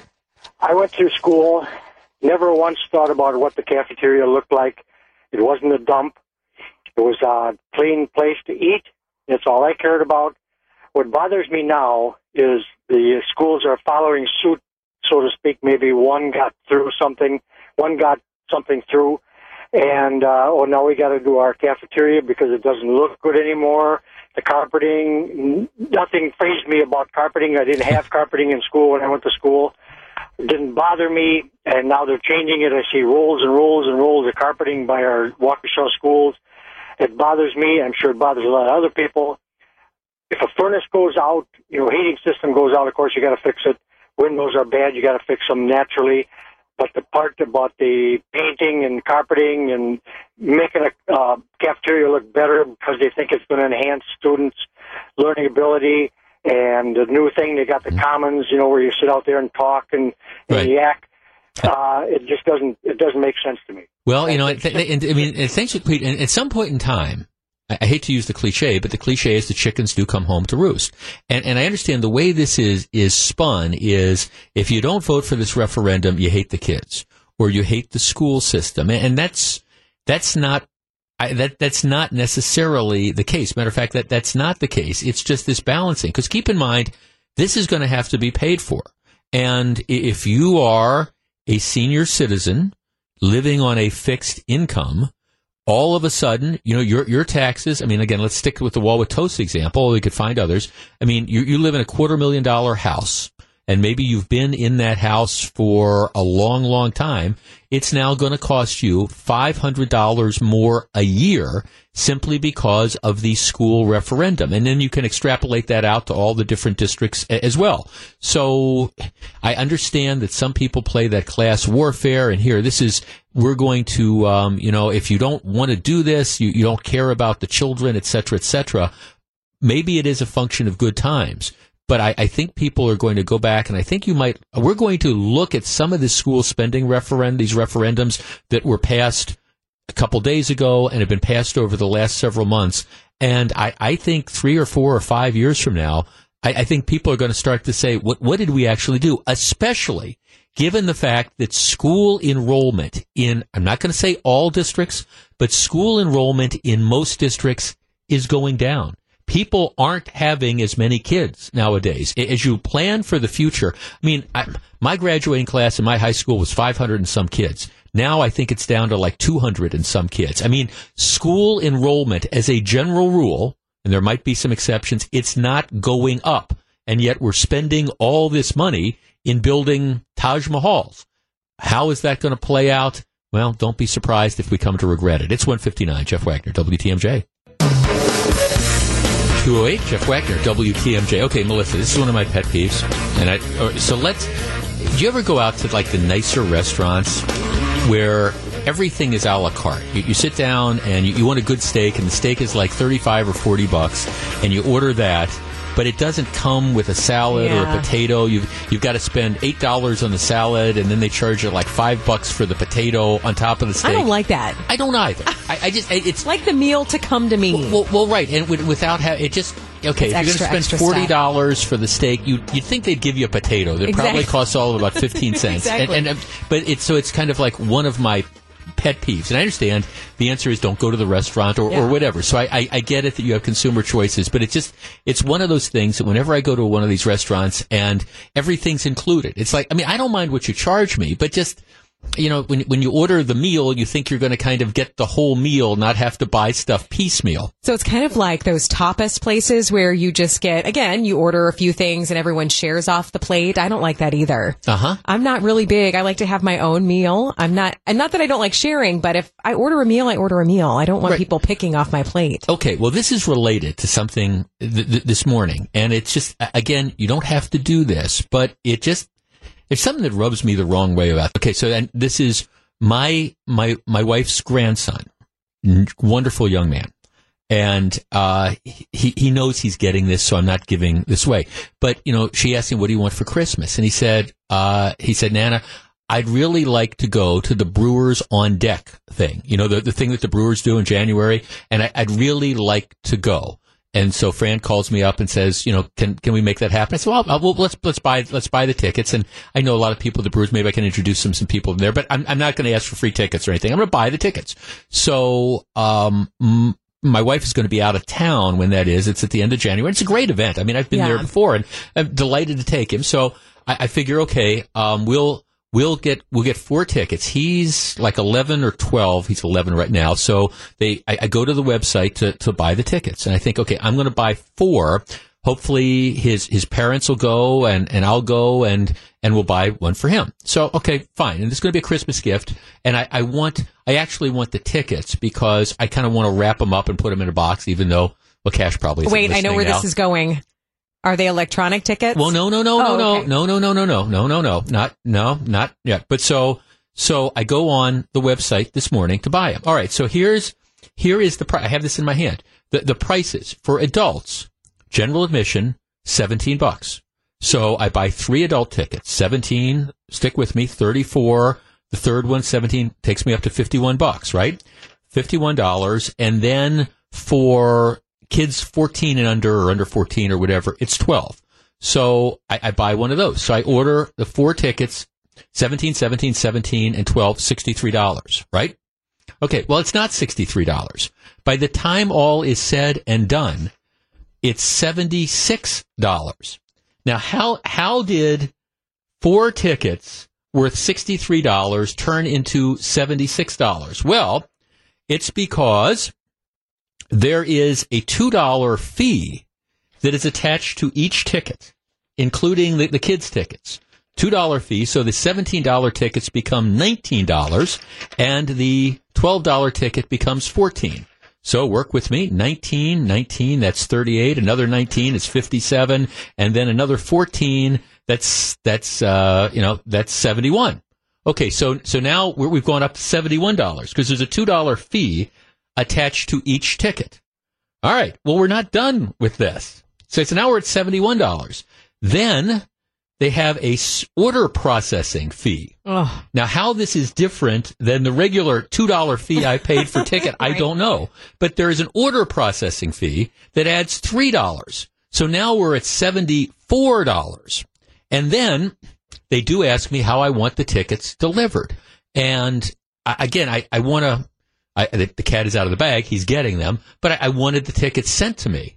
So that's an extra $2 to have the tickets sent to me for this thing. So we have gone from six. Now, again, nobody makes me buy this. I, I understand nobody makes me buy them. And I guess you could have maybe gone out to Miller Park and gotten them without having to pay for some fees. But $63 in tickets has now turned into $76 because I wanted to have them sent to me and God knows what these different fees are. But yes, That's just like when you buy concert tickets as well. The Right. concert tickets, you could be $50, but by the time you're done, you're paying $60, $70 with all the fees included. That is annoying. Jeff? It, is. I, three, three, three people just sent me notes asking if I would be their grandfather. well, no, I, I mean, I thought it was nice. He wanted to go. I mean, I'm a big That's Brewers great, fan yeah. and stuff, and I thought it, this would kind of be fun. And I mean, I wasn't going to ask anybody for free tickets. I, I can buy them, and I guess, and I'm not. I I mean, maybe it's seventy six dollars. It's still a value, but I'm sitting there thinking, how did we go Right. from from sixty three to seventy six for essentially the same thing? Fees here, fees here, fees there. And I guess everybody's got to make a little bit of money, but do they have to make it all at once and do they have to make it from us, huh? That's the question. All right. When we come back, there's going to be a lot of things that change as a result of what happened on Tuesday. One is what the House of Representatives is going to do with regard to the president. There's something very specific that is going to happen. We will discuss in just a moment. It's 214. Jeff Wagner, WTMJ. 218, Jeff Wagner, WTMJ. My producer Gru, you were impressed that I was able to do that math in my head. Uh, 19 and 19 is 38, and 19 is 57, and that. Well, thank you. I, I, I could do that all in my head here. I, I'm actually I'm getting swamped with people who are making the, the same point. Uh, for example, uh, Jeff, I'm going to the night before Christmas. The tickets twenty five dollars, and he and he sends me the, the voucher. The ticket is twenty five dollars. On top of the twenty five dollar ticket, ticket fee three dollars and seventy five cents, sales tax a dollar seventy six, historic preservation fee two dollars and seventy five cents.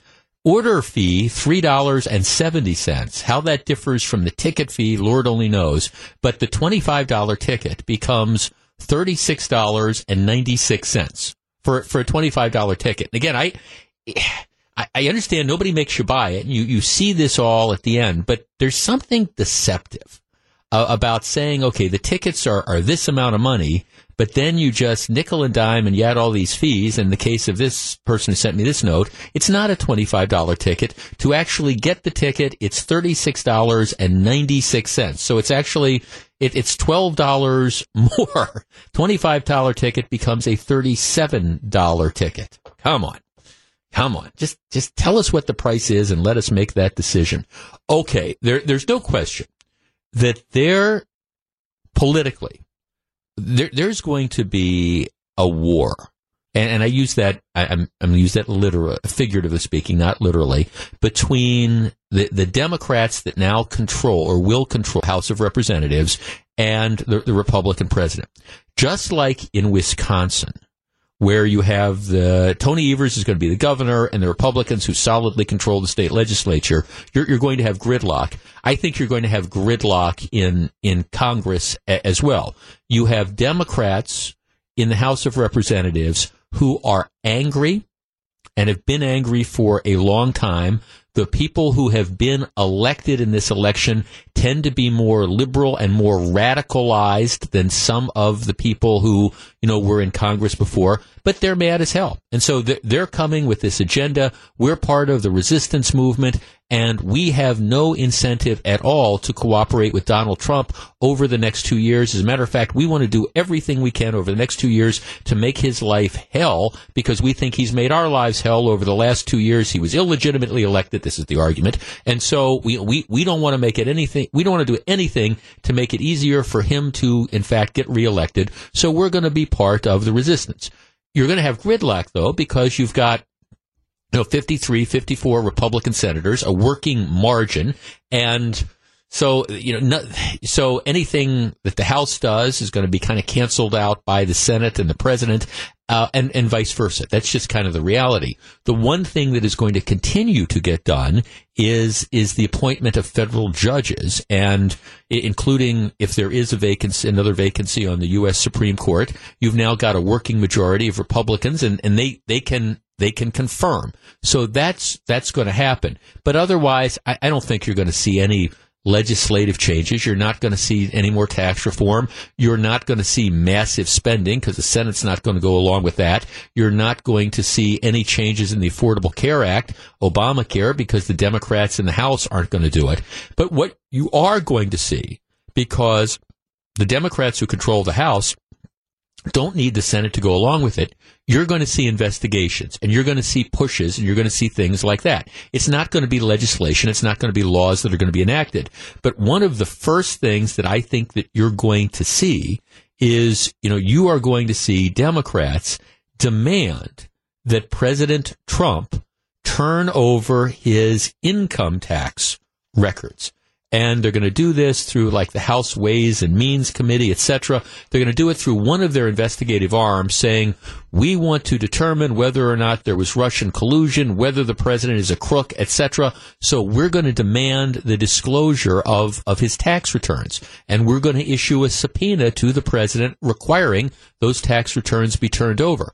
Predictably, the, the president, I, I think, is going to fight that. And then you're going to be, you know, looking at the courts to decide whether or not the president has to make his tax returns public. And I think it's going to be an extremely ugly fight when it happens. But I wanted to carve out a section just to discuss this.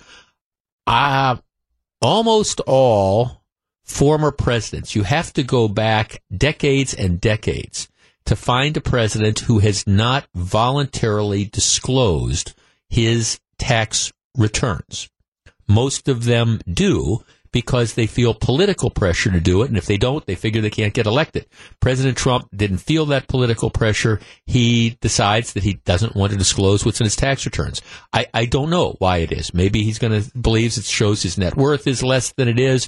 Maybe he thinks it's worth more. Maybe he thinks it's going to hurt him in business. Maybe he's afraid that it's going to show that he didn't, people are going to think he didn't pay his fair share in taxes. I don't know. But he's decided that he's not going to do it. And that was apparently okay with the voters, at least in 2016.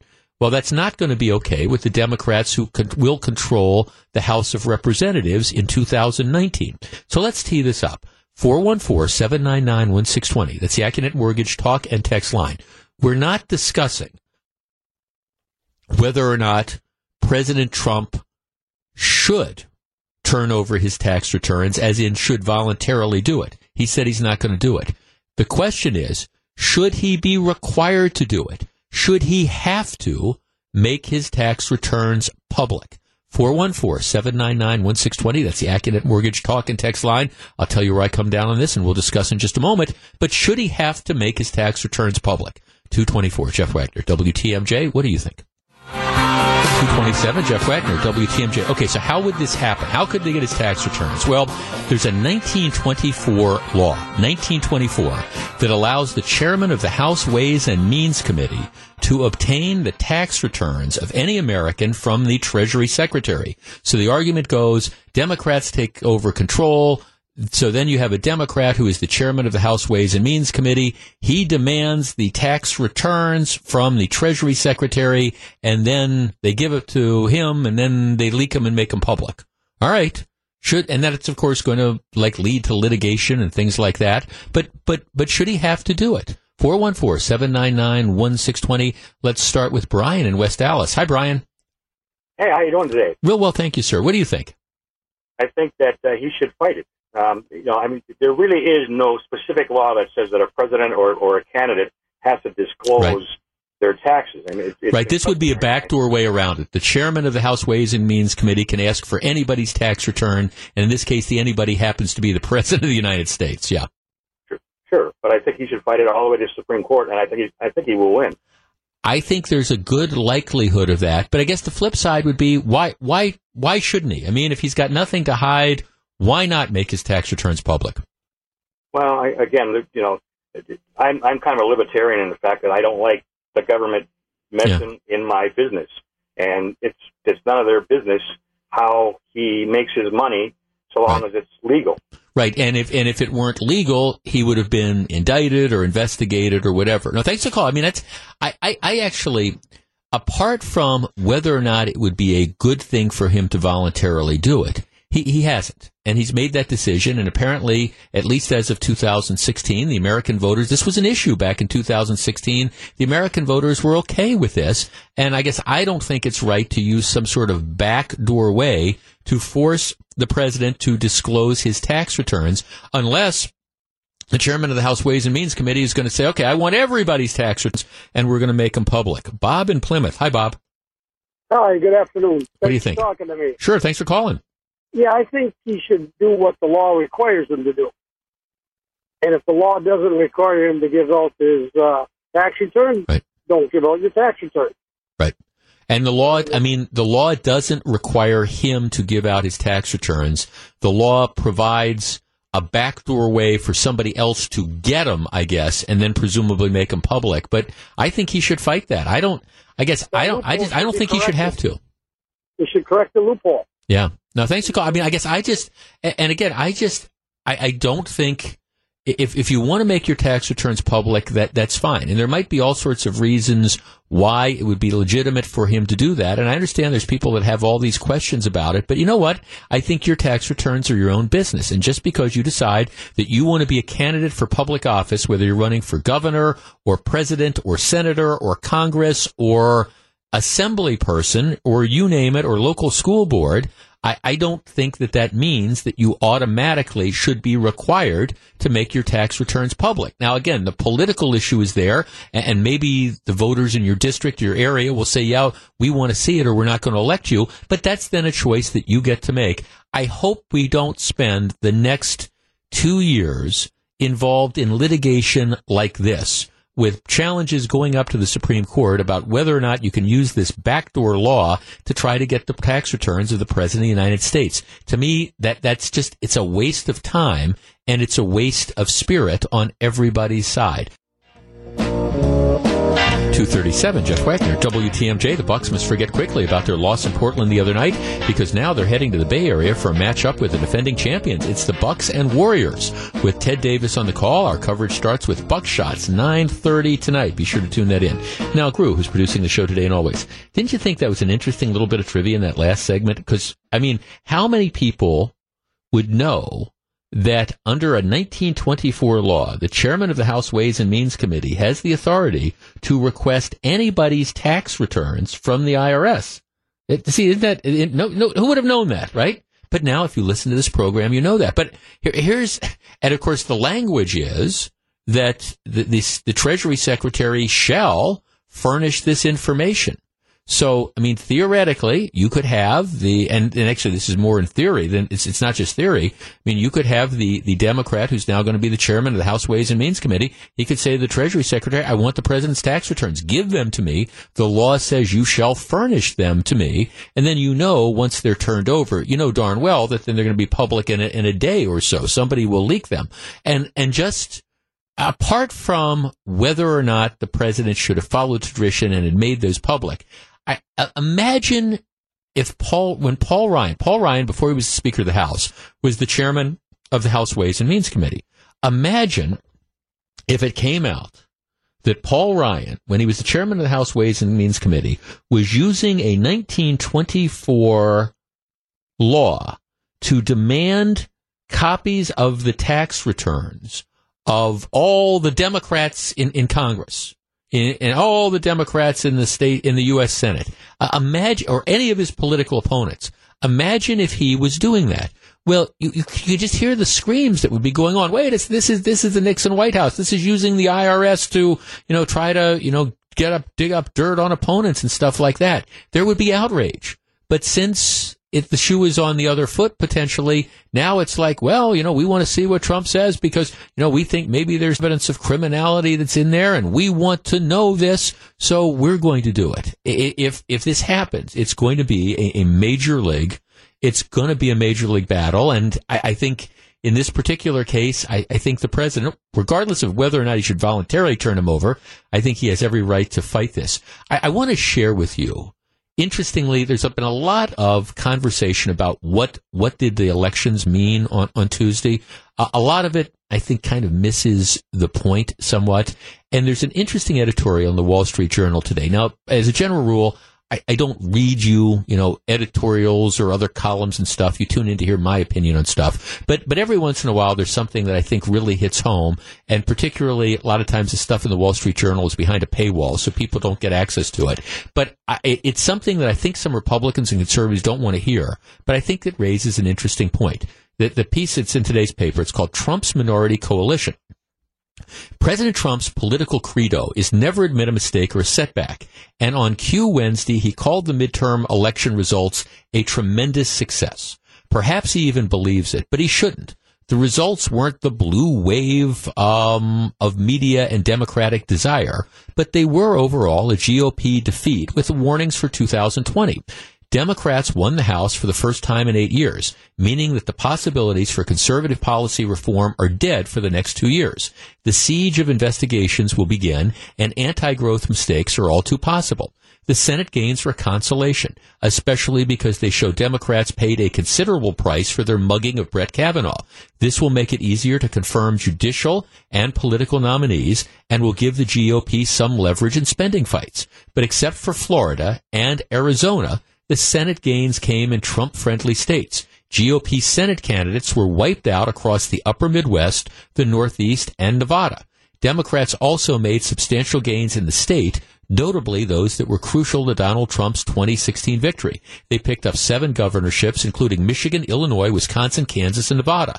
A decade of GOP reform on taxes, school choice, and public unions is in jeopardy. GOP victories in Florida, Ohio, and maybe Georgia are compensations, but Democrats in those states nominated candidates too far to the left. Republicans held their own for the most part in rural districts and Trump states from 2016 while Democrats romped in cities. Most ominously for their future, Republicans lost the House because they lost significant ground in the suburbs, especially relatively affluent areas with college educated voters. The GOP lost House seats in the suburbs of Denver, Dallas, Houston, Des Moines, Minneapolis, Kansas City, Chicago, Richmond, Phoenix, and even Oklahoma City. At his media melee on Wednesday, Mr. Trump read the names of some of those House members with vindictive delight because he said they didn't want his embrace. This was petty and not smart. Erik Paulsen in the Twin Cities, Peter Roskam west of Chicago, and Barbara Comstock in Northern Virginia understood that Mr. Trump is unpopular in their districts. They were trying to save seats the GOP will now have to win back if they want another majority in 2020.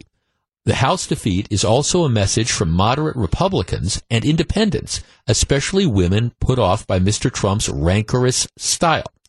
Unlike Richard Nixon or Ronald Reagan, Mr. Trump has made no effort to build a larger coalition than the minority to help him win the presidency narrowly over Hillary Clinton.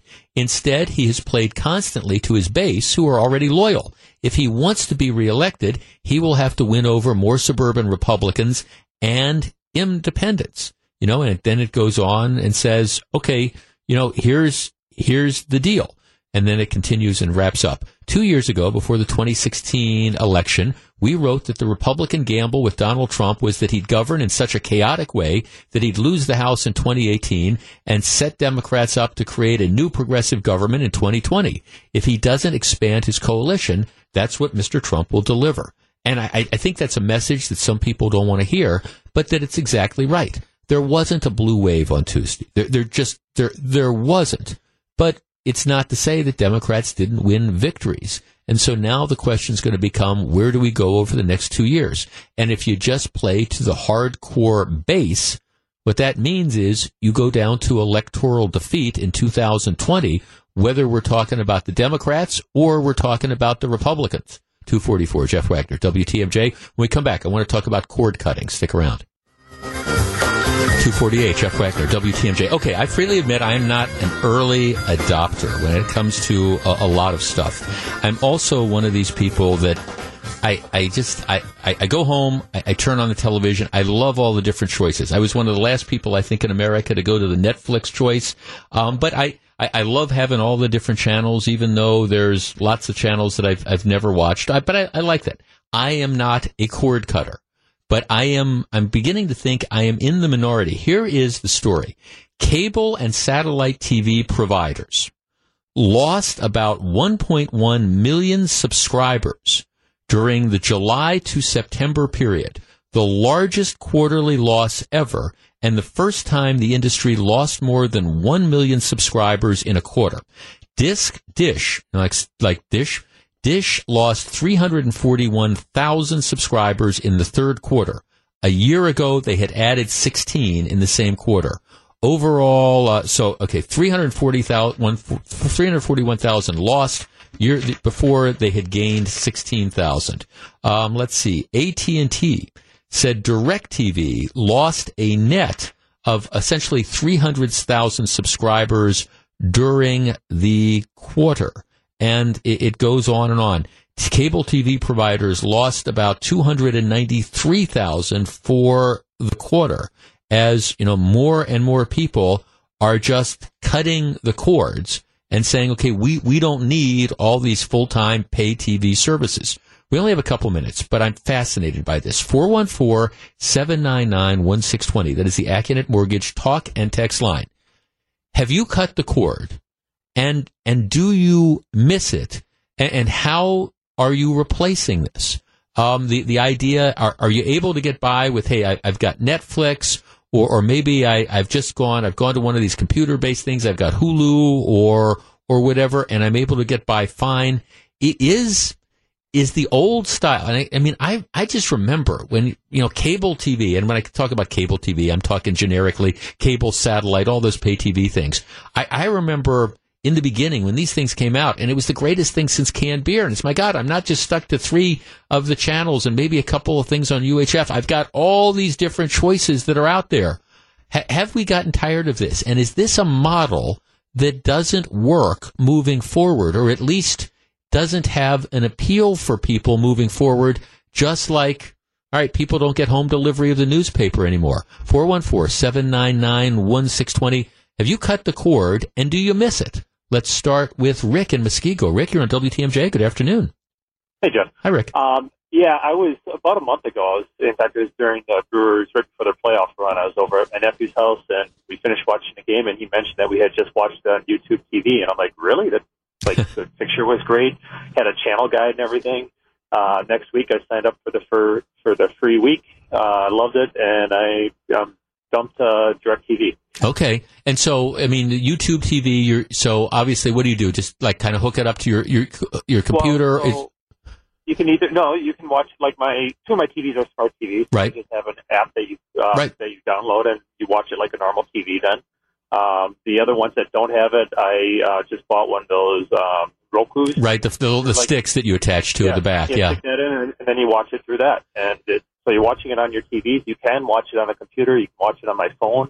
During the playoffs, it was great. If I was at work, I'd put it up on one computer screen and did Do you, do you miss some of the channels that you had to give up, or not really? The only channels I had to give up were HGTV and the Food Channel, Oh. um, and which you know my wife's not crazy about losing HGTV, but it's, but you're also saving a hundred dollars a month. Yeah. Okay. Thanks, Go. So you were able to live with it. Yep. Let's talk to Jordan in Sheboygan. Jordan, you're on WTMJ. Good afternoon. Hey, good afternoon. Yeah, we, me and my wife actually just cut the cord um, this past this Monday, actually, and we're going to sign up for one of the streaming services. But when it came down to it, this is probably the third year in a row I've received a notice that my account was going to be increased to, to nearly two hundred dollars. And when it comes down to it, I'm not willing to pay that extra handful of cash just to watch, you know, an additional two shows. Right. So you haven't. You don't think you're going to miss uh, some of the shows that you're going to have to give up. No, no, Mm-hmm. not by any means. And if we do miss an extra one, like the previous caller said, it's not worth that additional additional seventy five to a hundred dollars to watch a show for thirty minutes once a week. Now you still pay. Obviously, you have to pay for the internet service, but you don't. So you still have that. You just don't have the the other stuff, the TV that's attached to it. Yep, yep, exactly. So they just went ahead and said, okay, this is what your bill is going to be on a monthly basis from here on out. And I mean, by the time we're said and done, the service that we're looking at changing to is about forty dollars a month. So I think that at the end of the day, we're saving close to eighty-five to a hundred dollars a month. That's a no-brainer. Interesting. Now, thanks for call. And by by the way, for people out there who work for the cable companies, the satellite, I'm not advocating this. I'm I'm one of the guys who again has that full service type of thing. But it is th- this is the new trend, and I guess the question becomes: Is this a fad? Will people come back, or ten years from now, is this going to be the future? Jim and Franklin. Jim, you're on WTMJ. Good afternoon. Hey, Jeff. Hi, Jim. My wife and I cut the cord three years ago. We've saved over a thousand dollars a year on it. We don't miss what uh, we had before because we, you know, hardly ever looked at the 200 channels, Right. and we love it. And uh, I just, uh, So, what do you have in its place? I mean, you Yeah, still watch TV, I assume. well, we have over-the-air TV, Right. and uh, we put a giant honking uh, antenna in our uh, attic, and um, also um, we have Roku. Okay. We have Amazon Prime, which we got not for the content but for the shipping, Right. and uh, we watch the content as kind of an uh, an Okay. added plus. But yeah, we love it, and uh, Okay. Do you? Uh, how about? Are you able to get live sporting events? uh, not well, I just over the air. Okay. And, right. Uh, don't Okay. miss the other stuff. Okay, now good enough. So, I mean, you, you give these things up, and it's a question of, you know, what's important and what's not. We're to, I'm, I'm kind of up against the clock. I'm sorry. We're to revisit this at some point in time. Again, this isn't a knock on cable TV. Believe me, look at my bill every month. It's, it's merely one of the trends, and the last quarter for cord cutters, that was the big story. Stick around, 255, Jeff Wagner.